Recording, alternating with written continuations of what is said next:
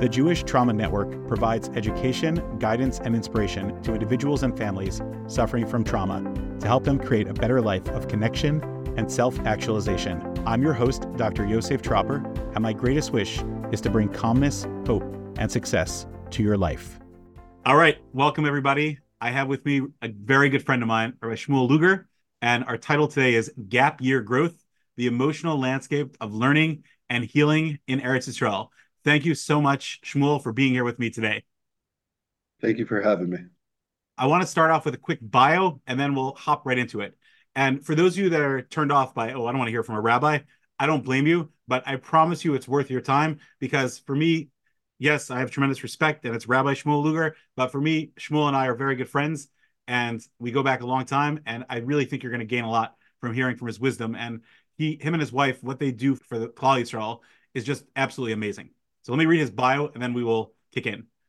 Armed with a wealth of experience, Rav Shmuel Luger has been on the front lines of changing the landscape of chinuch. In addition to focusing on building students from the ground up, taking personal responsibility to imbue them with a solid foundation in Yiddishkeit, Luger encourages evidence-based therapeutic mediums such as mindfulness, 12-step recovery, and more in the yeshiva and private settings. You could contact him at veshachanti.com, which we'll put in the show notes, or via email at office at veshachanti.com. Thank you so much, Shmuel, for being here with me today. Thank you. So, just so our audience can understand, you've been the Rosh Yeshiva of, uh, of this yeshiva called Veshachanti, which is located in, in Eretz Yisrael. Could you tell us about what the yeshiva is and how you got involved or how you started it? Go back a, a ways to uh, Rebbe Min Rav Zev Leff spoke, I want to say about 17 years ago in America and he was talking about chinuch in general. I think he was speaking to parents. I don't think it was really about going to yeshiva. I think he was just speaking about chinuch in general. And he said that in chinuch, in yeshivas, there are three types of students. Fleshig, milchig, and parv. Fleshig is the good kid, follows the rules, does what he's supposed to do, etc. Mm-hmm. The milchig kid is the rebel, the classic at-risk kid. And the parv kid is someone who basically goes along with the moves, but there's no real fire in him he said that Mechanchim want to deal with two types, the Fleshig and the Milchig. No one wants to work with the Parv type. And that was really, he continued speaking. That wasn't like the entirety of his speech, but everyone was just, yeah, makes sense. And if you look at yeshivas in general, most everybody that I'm aware of starts off in the mainstream types of yeshivas, which are basically catering towards fleshig or upper level kinds of students maybe the average, but for the most part, it's for someone who's invested. When someone washes out, then they end up in an at risk place. But there really isn't anything that's catering towards someone who is in the parv category. And therefore, it's, uh, in my estimation, the most underrepresented area within Chinuch. And after uh, I came, made Aliyah and came to Eretz Yisrael, uh, I was learning in Kollel for a couple years, and I was dealing with Yeshiva had asked me to help out with some of the most uh, difficult cases uh, that they had. And that led to me going and working for Rabbi Fisher's yeshiva, uh, Moshe Matasio, and then opening a yeshiva for him the following year in the Old City. And what I saw was that many students that we dealt with, not just from Fisher's, but students I dealt with when I was in Kollel, friends of mine that I'd seen growing up, etc., a lot of kids who ended up in the at-risk type of system are wildly successful once they get uh, turned, for lack of a better term, and they get connected. So those kids are successful, but a lot of the rest of them, it just the the fire doesn't catch them, and when they leave, they're in a worse place than they were beforehand. And why is that? And where who is to blame for this thing? Why, why aren't we addressing that? And okay. I started developing some theories. Sure. I, I just want to digest that. In the Fleischig, Fleischig and milchig and parv, it's very fascinating. It's that's a very uh, male focus. The meat is the good stuff, and the milchig, who wants that? Right. So it's just, it's but delicious. Exactly. So I guess did he explain, or do you have an explanation as to why that is? I understand why people uh, build a yeshiva for the Fleischig. They want it's like I want honorable people, and uh, when I when I did partners in Torah, I was like offended because the the guy that they sent me, who's a good friend of mine, and I we, we talk about this. Like he was Shomer Shabbos already, and like, I understand why people want the, the low as well because I want to want to have like, this crazy victory. And really, this this person that I learned with has taught me you know so much about life. So I understand why people want the elitist, and I understand a little bit why people want the the bottom. But I guess is it that the parv people get like just washed away because they don't fit into either category? I, I can't say definitively or even generally what it is. I think because when you start off, no one, I, I don't think anybody's really in the Parv category. At some point or another, you really started off uh. Like no one starts out Milchig. Everyone's starting out Fleshig. Then it's just a question of what is it that set you in the other direction. For Milchig people, it could be something of uh, defiance. It could be something happened, trauma at home, etc for Parv people, I want to say that it's being ignored. You're easy and you're just going along and you're following along with what's being said. And at some point or another, you just fall into this uh, routine that is like comfortable. So you go along, you're trying to avoid the trouble, but because you're so comfortable, your personality never really has a chance to shine and never really has a chance to develop. And gotcha. since there aren't really these Parv types of institutions, it just becomes further and further entrenched in the person. And many people who even don't end up in the at risk places are also Parv in some of the best yeshivas you've heard of. So I, I, really think that it comes to some extent from being overlooked and not really being properly engaged and people not asking questions of who are you and what you want to do, which we'll discuss later. Okay, amazing. So basically, the yeshiva that you have, which we're calling this the gap year growth, which is I'm assuming this, these are guys coming from America mostly or so. Is that coming from America, but it's not a first year program. Not a first year program. So what's the how many guys and what's the age range? Just basic stats. 20 uh 20 to I want to say 32 uh age range and oh, wow. there are currently 30 35 people who are coming and learning with us on a weekly basis. Amazing, beautiful. Beautiful. So these people, obviously, some of them are not just looking for the gap, the classic gap year of like, I just graduated high school and I want to take off. They probably have been through a journey already. So what kind of wounds are they coming in with? And maybe not even necessarily them, just people that you're working with or the, the underserved of group. What have they been through emotionally? Yeah, it's a pretty wide gamut, I think. It's hard to really pinpoint one thing, but common things that we see from people who've gone to yeshivas, they went to a good portion went to what's considered very good yeshivas, not stam like mainstream, but like very good yeshivas. And there are also, and it's interesting. I think originally when they came and interviewed, or when we started getting the first group coming from these very good yeshivas, I think it was a little bit confusing or perplexing to some of our staff. And we also see people who've been through, and with that, there's plenty of pressure. So you see a lot of anxiety, not really any ADHD. These are people who are ready to work, but they haven't really figured out how or why. And there's generally a lot of anxiety attached to people coming from these high end yeshivas. For people coming from more at risk type places or who went to more at risk places, their confidence is much higher, but the ADHD and general acceptance and defiance is another common are common symptoms that we find with students coming from those types of places. And for guys who are coming from working, coming to Israel from a couple years of having been out, there's also these measures. I, I want to say to some extent it's neglect, sometimes PTSD, but generally there's a lack of acceptance they found in their lives that they are trying to regroup and get uh, from coming to yeshiva this is general things. It's not specific. Uh, obviously, there's changes uh, with anybody coming in uh, on their own individual level. Gotcha. So it's a very fascinating demographic because age wise, you're not starting off right at the beginning, probably because mm-hmm. at that point, the people are either in the, re- the, the rehab quote unquote yeshiva or the elitist yeshiva. I hate those terms because they're so general and they're not so respectful and fair, but we understand what we mean the, the, the and the milky ones but then it's coming out and they're 20 years old and either some of them were in those top yeshivas and they just weren't feeling fulfilled for whatever reasons or some of them were coming from the lower ones and now they want something more or like you said some of them are, are working. So i guess what's your mission statement? What are you trying to help them? What are you trying to do in your yeshiva? I know you have a lot of very diverse programs and, and things that you teach which i'm very fascinated by. So we're not it, interestingly, what you said is not that's not why we don't have first year guys.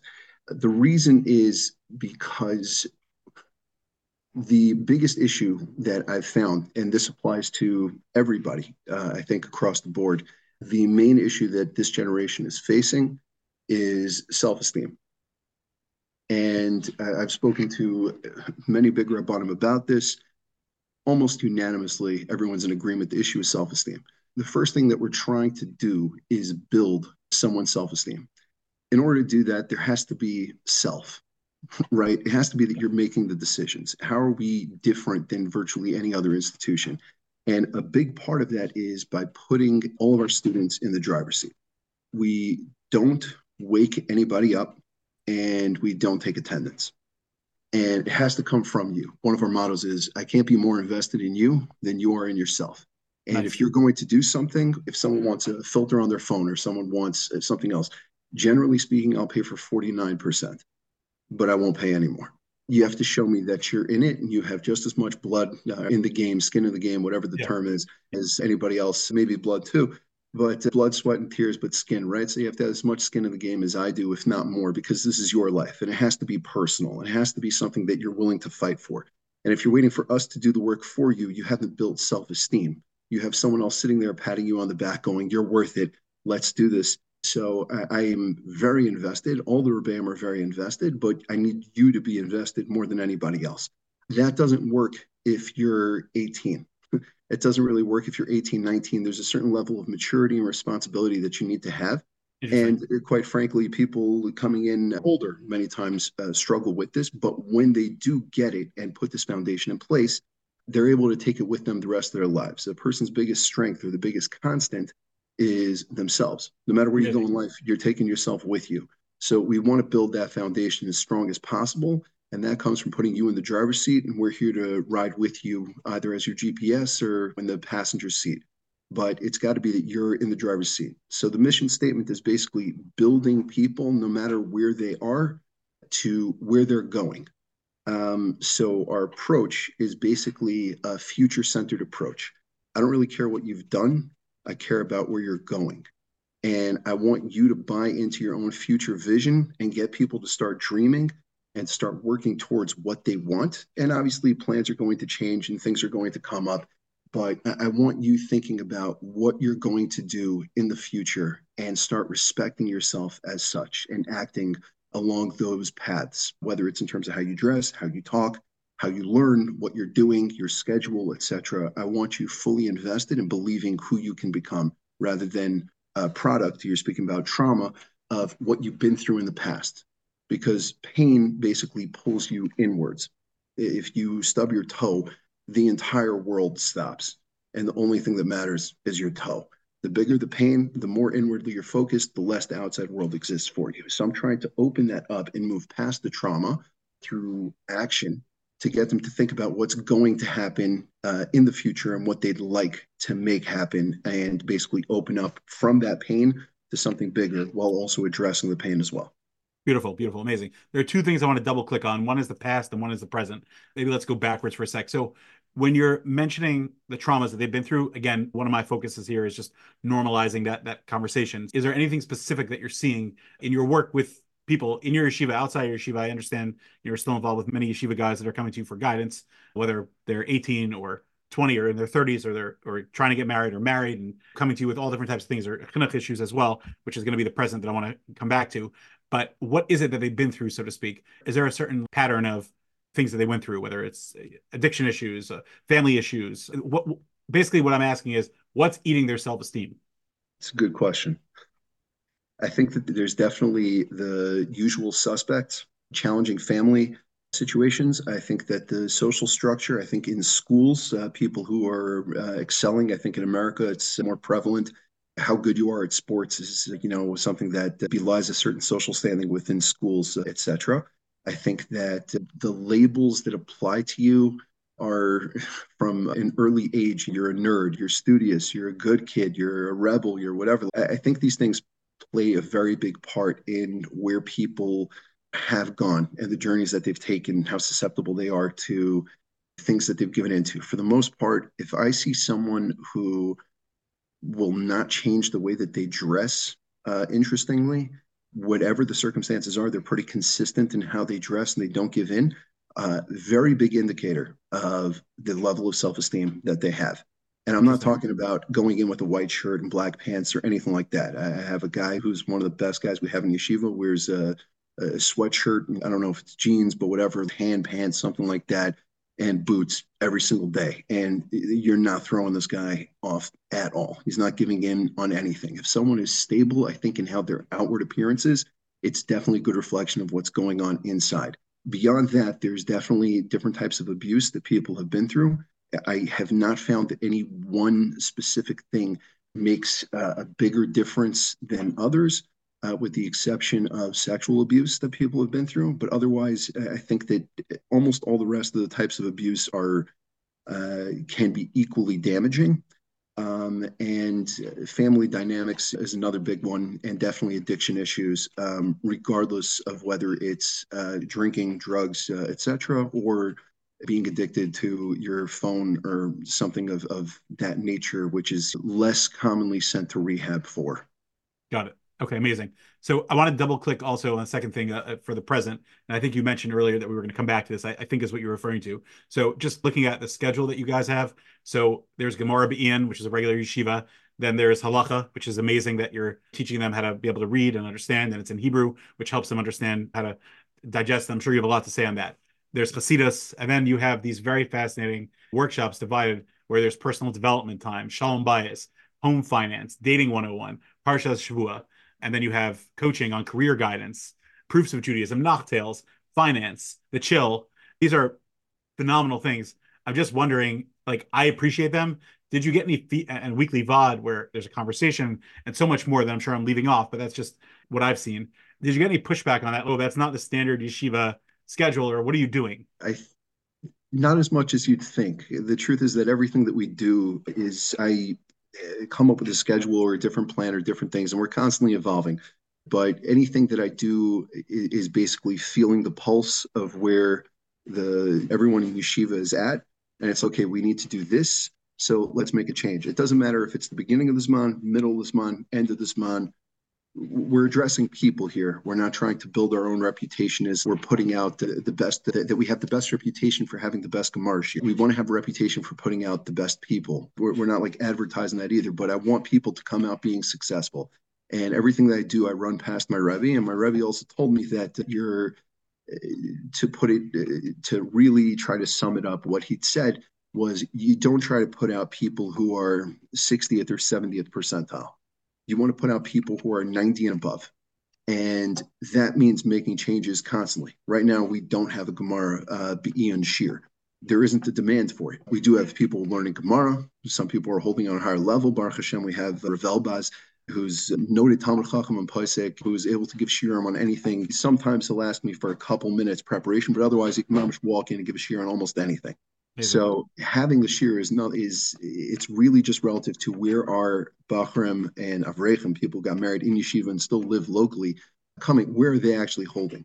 And therefore, we even started something recently, what you should know program that basically covers practical halacha, but in a different approach, basically very interactive, where people are able to see themselves and try to run through like the day of things that are going to come up, as well as see the Esklolias, Hashkafa, but these are things that no one really wants to address. I think in most yeshivas, when I spoke to my Rebbe, he said that someone said they don't know.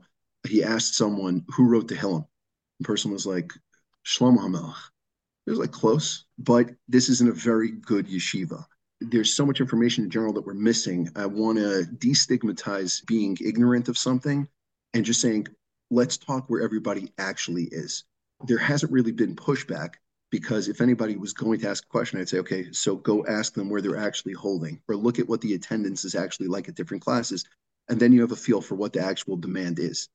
Yeah, amazing, amazing. And how would you say how are people receiving this yeshiva internally? Just like the guys that are in the yeshiva, how are they doing? Baruch Hashem, uh, amazing. Yeah, you're able to see growth, but from I believe almost everybody, the more invested someone is the more successful they are. And interestingly, I use a muscle perhaps. There was a man who was fighting in the UFC, he was trying to get a contract in the UFC, mixed martial arts. And the president of the UFC basically made an announcement that someone who was supposed to fight basically wasn't able to fight. So he said we have to figure out who the next opponent's going to be. Someone who'd already fought and lost actually approached the president and he said to him, I want the fight. And the president of the UFC said to him, like, I, from me coming uh, from home and chief things like that's not fair. Other people didn't fight yet, give them a turn, whatever. But the president of the UFC said, You want the fight? And the guy said, Yeah. He said, You have the fight. So if someone's so it, I it like turned something in my brain that just like, yeah, that's who I want to be coming in. It's a Fleischig or Milchig attitude, but it's someone who's going to come in and challenge what you're saying if someone's going to challenge what you're saying or doing, that's someone who's going to get better. That's someone who can improve. That's someone who has a dog in the fight. If they're just sitting there waiting for you to do something for them, their the trajectory doesn't look anywhere near as promising. So if you find so in general, we actually are very into analytics and data. So we track when someone came in, where they came from, how old they were, how long they've been in yeshiva, how long they've been out of yeshiva, and how long did it take for them to be successful, and look at what the uh, what the recipe for success is. Doesn't mean we turn other people away, but it gives us a better framework of when are we supposed to get more involved and when should we take a step back and so, able uh, to so avoid can you take me well.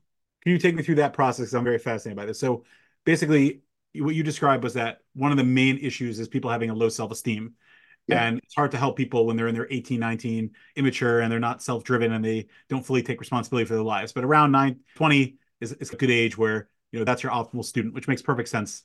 It, it answers to me why you didn't start earlier. You know, do preventative work. You're really you are doing the earliest you can. Makes sense. So a guy comes in and he has a very low self-esteem, as you could tell. Do you screen for what you've been through? Like, how, how do you get that information from them? You could tell, obviously, they weren't successful. And what's the trajectory? Like, how long do they stay in the yeshiva? We talked about the healing process. Like, what's the process of healing that they have, like, from start to finish, so to speak, in your yeshiva? So, going back a, a, bit to what you said, we would theoretically work with 1819, but the approach would be different.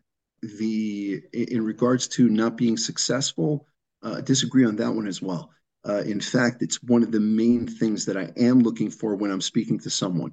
You wanting to give things up and come to yeshiva and whatever it is, there's always going to be a sacrifice involved, whether you're coming from a very good yeshiva whether you're taking a step up in terms of the quality and learning or what, whatever it may be, giving up a job and making money to come to Israel. There, there are tremendous sacrifices involved. And I consider most of those things to be a success. And it's something I remind them of. You have to have a starting point when it comes to building the self esteem.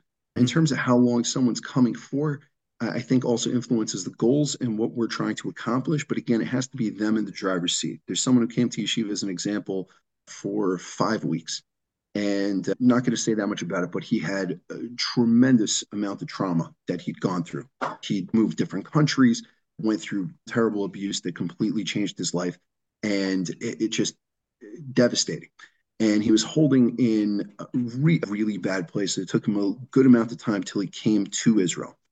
When he came, he basically we sat for we basically sat and learned every day Yeshiva was smaller then. We had more flexibility and time to be able to sit and meet like that. He was given a good amount of acceptance and encouragement, uh, but definitely space. And we worked five weeks. And then he, and from the first day, he came and he was like, I'm out of here. I don't know why I did this. I had a job, I was making money. And he stayed five weeks. And then he went back, and his life completely changed. Now, would he have benefited from being in yeshiva for longer? For sure we still keep up. We speak probably once a month. There was a point where we were speaking every couple of weeks. Uh, we have a very close relationship, but he definitely would have benefited more from being in yeshiva. However, my goal uh, when he came and me speaking with him there was really just to move past a lot of that trauma and see that uh, it doesn't have to be the way that he himself was raised. And his life has completely changed from where he was to where he is now. And it's not just credit to us, it's we gave him an opening to be able to continue develop and move on. I was surprised when our students started getting engaged and getting married, and they told us that they were looking for apartments locally, and they're still here. Not because they don't want to be in Israel. So it's not something that's limited. It's about building a relationship and where are you're going to benefit the most from. But most of our students who who have gone back and are now alumni still are checking in and reaching out to, uh, to our BAM for guidance up to and including what kind of car should I buy? which is very interesting because we don't know cars. But it's but There's like you have to be able to read between the lines. No, Yeah. they were asking about for shidduchim, wanted a, a sportier car, but how would it look in terms of shidduchim? And uh, should he get the this car or should he get the other car? And so if you already called me, you already know the answer. But it's a discussion. What does it say about you and the psychology and just the, in general, moving on from your dreams in a more mature direction? So it, it never really stops the Rebbe Talmid type of relationship. Yeah, amazing. A couple more questions for you, Shmuel, and then I'll invite you to if you have any general comments. But I've known you for two plus decades, which is amazing, and I, I consider you a very dear friend in many ways. And one of the things that I know about you is that you're one of the most you're one of the most intellectually honest people and stubborn slash driven people I know. So I know you're putting your heart and soul into this yeshiva, and the guys know it, and you know the people that that that are there know it. And I know that you're really giving these students so much. You, your wife, your whole family is part of this yeshiva. I want to ask you just for advice about how you take care of yourself because there's just so much going on in this yeshiva and there's so much balance of work, life, and, and Torah. And I feel like you have a lot to give in this way as well. It's a big thing that we discuss. First of all, thank you. But it's a big topic of discussion within yeshiva itself about finding a proper balance. I think there's three main components for every from man's life your career, your Torah and your spirituality, and your connection to Hashem, and your family life. Yeah. And Chiyus versus the actual breakdown. This is a hours and hours long seminar and discussion that we have in yeshiva itself but there's going to be something that gives you more chiyus than the others. But there's also you have to prioritize because you don't want the other things to fall off. Sleep is also very important, self care, etc. I have this broken down into short term things, four short term things that a person should be doing every single day, and the three short, the three long term things that a person needs to have as the puzzle of their life. I'll leave that aside unless you have roughly three weeks right now to go through it. But Gotcha. basically, Basically, be the course. trying to say it's it's not necessarily even something that we've put out there. It's something that we're working through with everybody. But in terms of my own my own personal life, I, think that there's I, I I benefited from my own uh, mistakes uh, in the past, uh, and that is that I, I worked when I was in my early 20s in uh, nonprofit with adults with uh, special needs, and I got basically a promotion, promoted pretty early, got promoted again, and I got put in a position of management. And even though I was uh, very good at my job, I believe I didn't have the maturity or the balance necessary to be able to do the job without throwing myself completely into it and ignoring every other area of my life. And I got incredibly sick, as you likely remember. Yes. And one of the big things that I saw coming back, because I, I automatically can get swept up in work uh, and things like that, I, I didn't have a family at the time. So I prioritize being home with my family as much as I can and making sure that I'm home for dinner, spending time with my wife and with my kids. Uh, I definitely would expect my wife to say that I don't spend enough time with them and we don't get enough time to speak, but I would agree with her. And but it's it's a work in progress, that like all of us.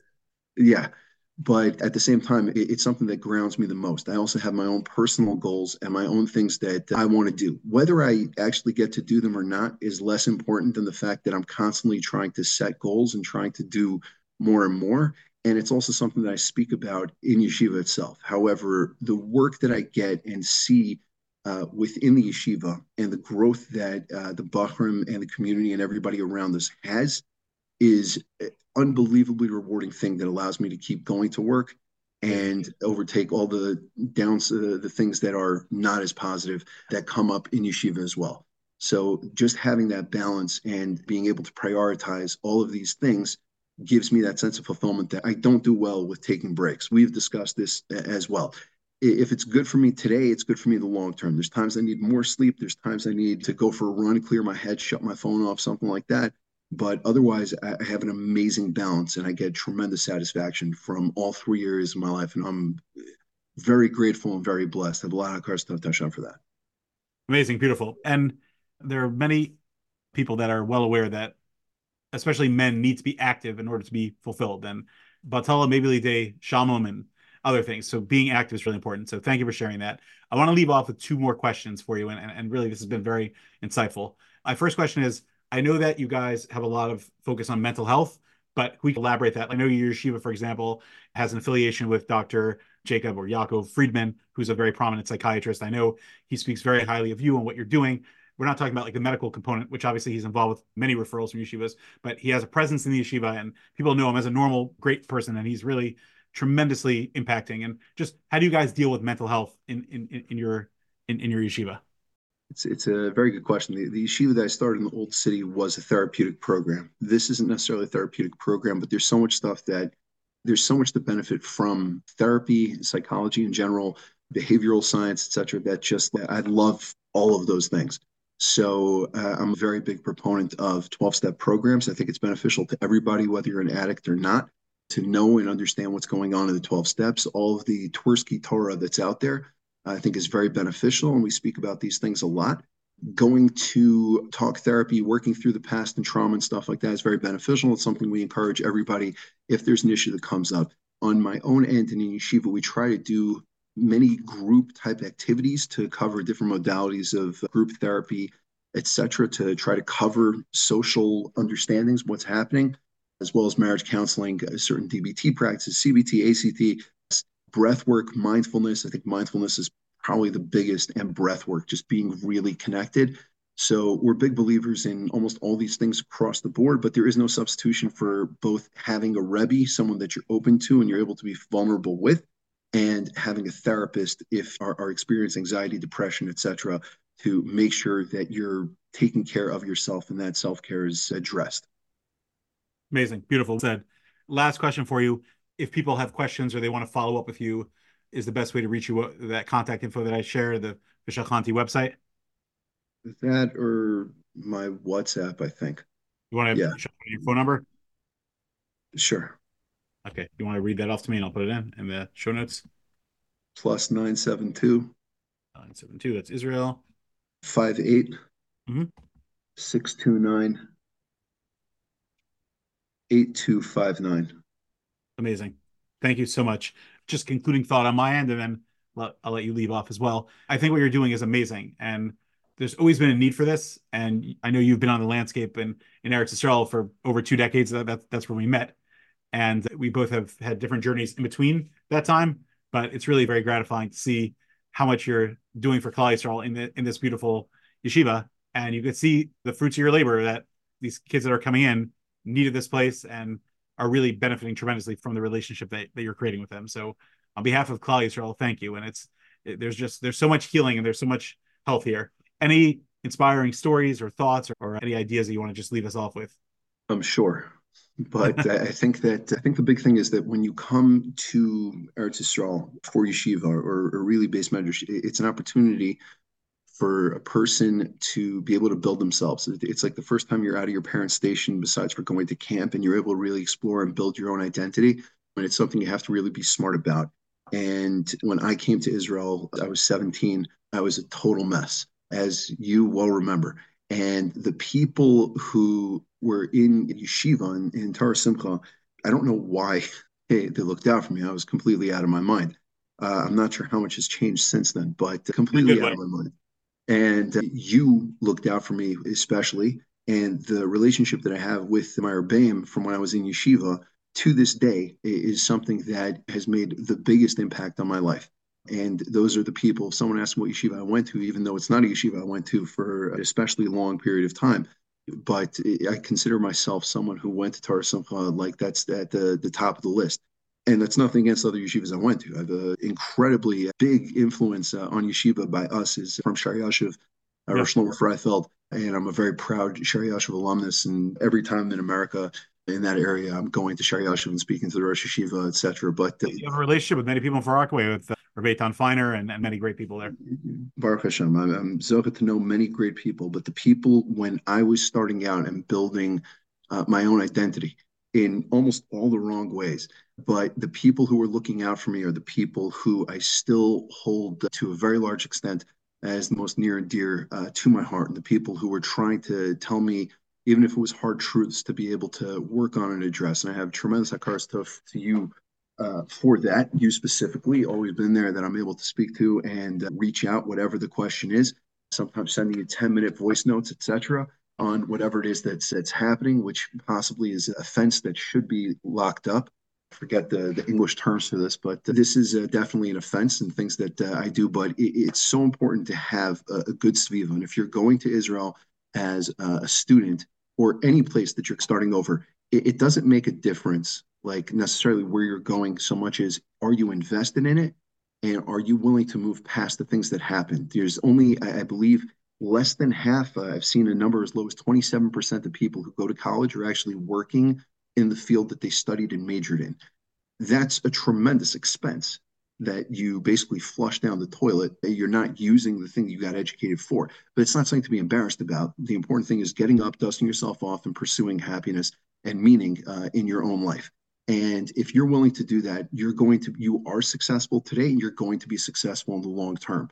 So no matter is where you're holding, if that's the attitude, even if it's someone who's a parent, whoever the case is of uh, who you're speaking to, if you see that your child or you yourself are pursuing bettering yourself and moving on from the things that happen in your life, you're already successful and you're going to be successful beyond anything you're able to think of right now. And for parents in general, sending their children to Israel nervous, what's going to happen over there? Checking in with your child, whether you think they're being as forthcoming or not, is great. But the same fighter mentality that I mentioned with the UFC is if you're invested in your child, reach out to the people that are in touch with your child. Don't push them, encourage them, send them gifts if necessary. I'm not saying that as a plug for myself, but definitely list my uh, home address. No, it's not like that, but I'm saying that you want to be in touch and try to hold those people accountable. If yeah. someone's trying to avoid you, or they're not necessarily they're not answering, but I'm saying if they're trying to avoid you or skirt around the issues, it, it might not be a great fit for what's best for your child. You should definitely want to be around people who want to be held accountable. And it's an attitude I myself try to take and have that I say, this is what I say I'm able to do. I want you to hold me accountable to it. However, I also have an advantage with that in saying that you have to do a lot of the work. And yeah. if the student isn't doing the work, then I'm able to say, but he's not matching the energy. However, if they say, I want this, I really have to be on my A game and I want to have my back against the wall in that regard. And for me, that's also a success. And one of the reasons that I think we've seen so much success over the years in yeshiva, because the attitude is excellence and as close to perfection as we're able to get across the board. And thanks for the opportunity. Amazing. Beautiful. First of all, thank you for your kind words. I'm very touched and you know how much love I have for you and, and respect. I, I think that you've always latched on to the best people you could find around you and and and and in doing so, you've really taken in that message. And and my bracha to you is that you should have continued success and Hashem should help you. He knows what's in your heart, which is you want to do the right thing and you have so many ideas to, to help people and he should help you bring those out in a successful way. And thank you for all that you do. And it's great. It's always great to be in touch with you. And this was very insightful for me as well. And I'm sure other people will enjoy it. And uh, thank you very much. And I wish you a great day. Thank you. You too. Thanks for listening to the Jewish Trauma Network. For additional resources, free and premium courses, leave questions or suggestions, or to support our mission, please visit jewishtrauma.com. And always remember, your life can and will be better.